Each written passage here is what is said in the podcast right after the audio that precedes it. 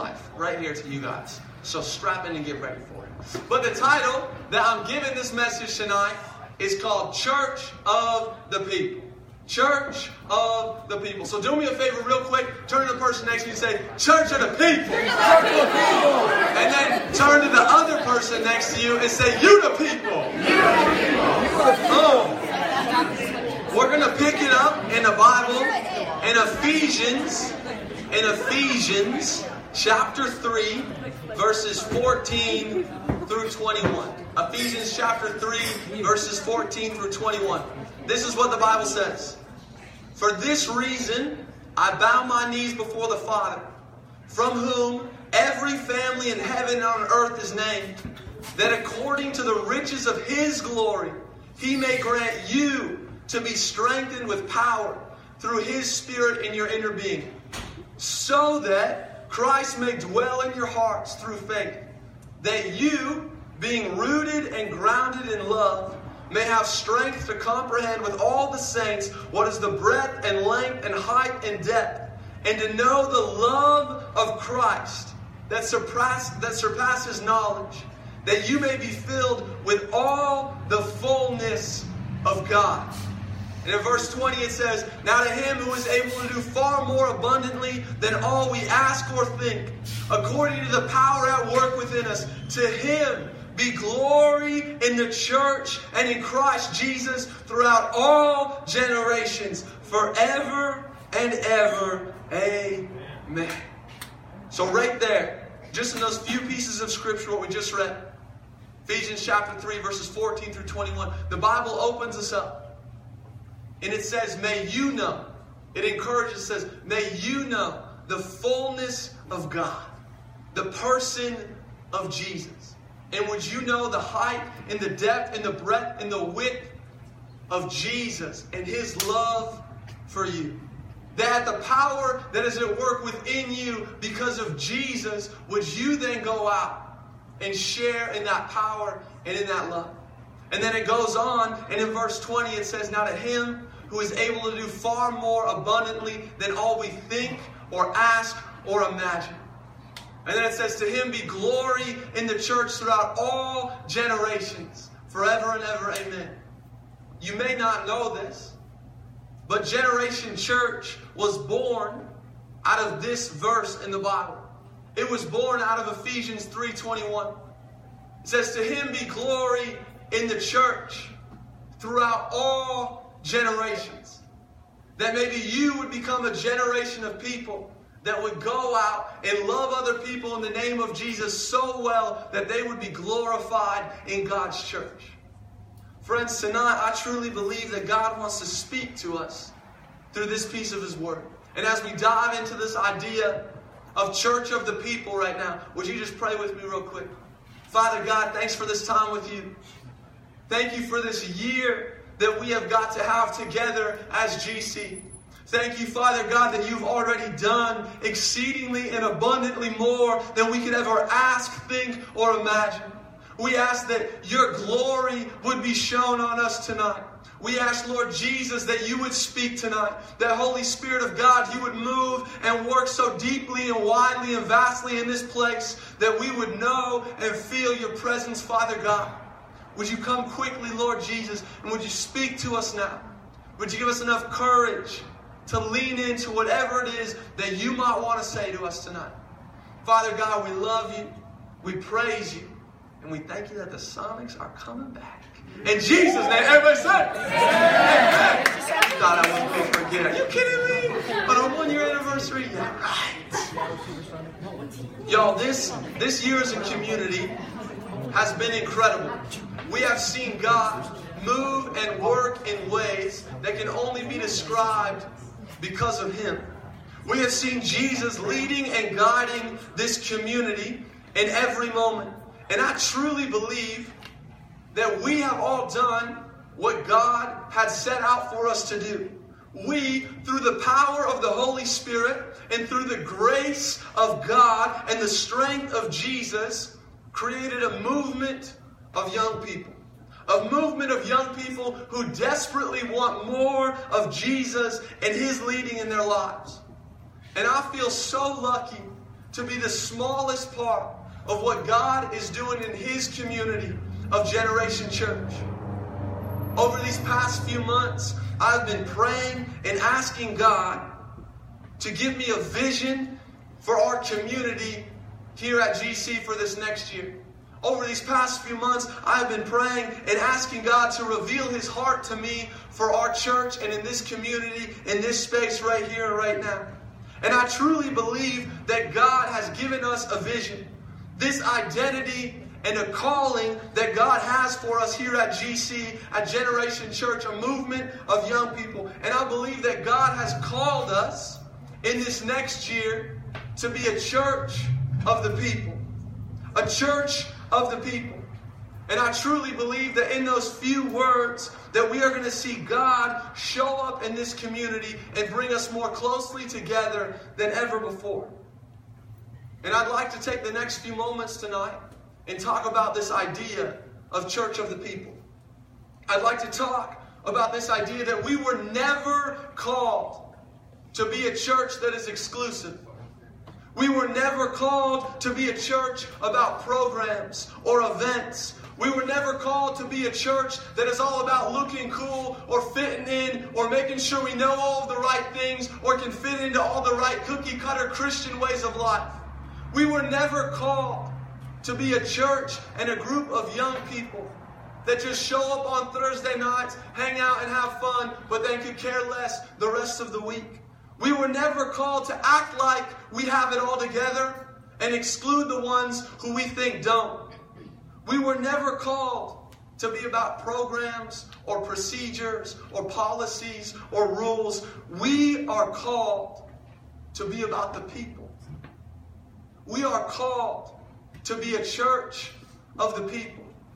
That our main focus for this next year will be all about loving God and loving people. We are called to advocate for other people, to believe the best about them when others don't. We are called to reach out in love and acceptance and invite people in to the story of God that they might not know about yet. That it's not about knowing all the right things. That it's not all about being able to say the right things or look a certain way. But in this next year, I believe that God has called us to love and serve his people. That we as a community will, go, will grow so close together that we will become a church of the people. And I believe a church of the people is defined for us in what we just read in Ephesians chapter 3, verses 14 through 21. That moving forward in this next year, these verses will define us that these verses in Ephesians chapter 3 will be our identity as Generation Church. In verse 16, it says that according to the riches of his glory, he may grant you to be strengthened with power through his spirit in your inner being. As if to say that by the Spirit of Jesus, you may have the strength and the courage to go out and love other people. That through Jesus and what He has done in your life, in your own story, that you would now go out into the world and into this community and share in that likeness. Not by your own strength, but by His strength. That we as Jesus followers would know and rest in the fact that nothing can separate us from the love of God that is in Christ Jesus. That no matter where you're at in here tonight, no matter what guilt or shame or fear or failures that are going on in your life right now, no matter what sin or what stuff has happened to you in this life, nothing can separate you from the love of God that is in Christ Jesus. His love reaches to every corner of our existence. It is wide and it reaches across the whole world. God's love is long and it reaches the length of your entire life. His love is high and it rises to the heights of your celebrations and your joys. And His love is deep and it goes all the way down with you to your despair and your failures and your fears. Because nothing can separate you from the love of God that is in Christ Jesus. And because nothing can separate us from that love, from the love that surpasses all understanding, a love that is open and available for everyone. Would we become a church of the people that says, We know that love, and we will share that love with you? We will invite you in to a place where you belong and that you know that you are loved. Because this life, your life and my life, we are called to live a life that is about other people. We are called to live a life and be a church of the people.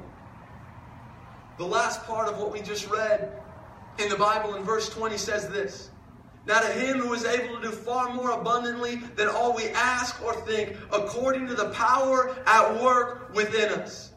Saying that through Jesus, through the power that is within you, because of Jesus, the life He has called us to live will be far more abundant and greater than any life you and I could ever think of or imagine for ourselves.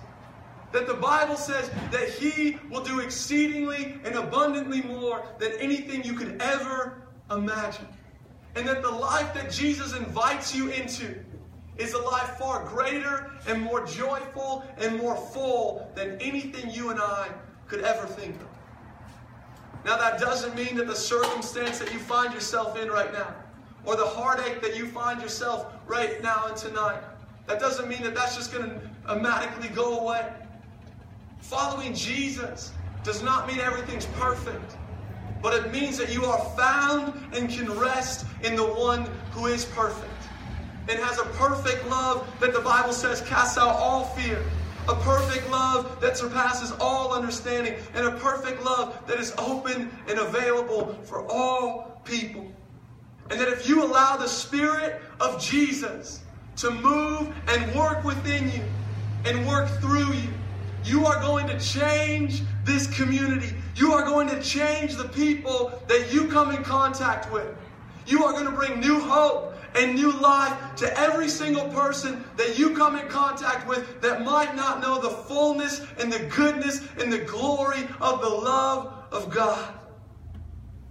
If you do what you are called to do, if you love people and you seek Jesus with everything that is within you, you are going to change this generation.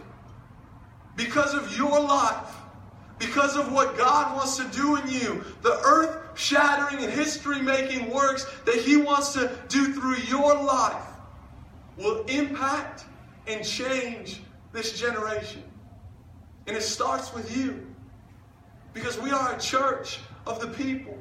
And we are for the people. And we are about the people because Jesus was all about the people. If you look at the life of Jesus, he was never exclusive. Jesus was always with the people. If you read this book, if you read the Bible, Jesus was never found alone and far off. He was always in the crowd and in the midst with the people that were broken and hurting and need the love of God. My hope and my prayer in this next year is that we would become, that Generation Church would become a church of the people. A church and a generation that stops at nothing to make sure that there is the love of God that surpasses all understanding shared with every single person that we come in contact with in this community. We are called to do two things, GC. We are called to love God, and we are called to love people. And in this last verse, in what we just read, it says this Verse 21, it says, To him be glory in the church and in Christ Jesus throughout all generations, forever and ever. Amen. This last year has been an incredible journey together. And I truly believe that this next year will be another incredible journey together. I truly believe that the best is yet to come. And my hope and my prayer and my encouragement for us tonight is that we would become a church of the people.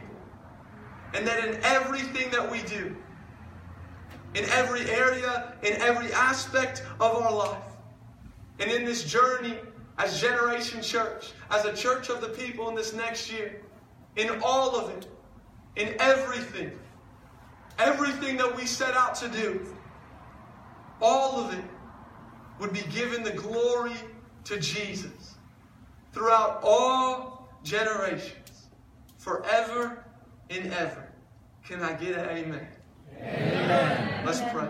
Lord God, thank you that you love us so much that you sent your son Jesus for us. Thank you that there is nothing that can separate us from the love that is in you, Father God, through your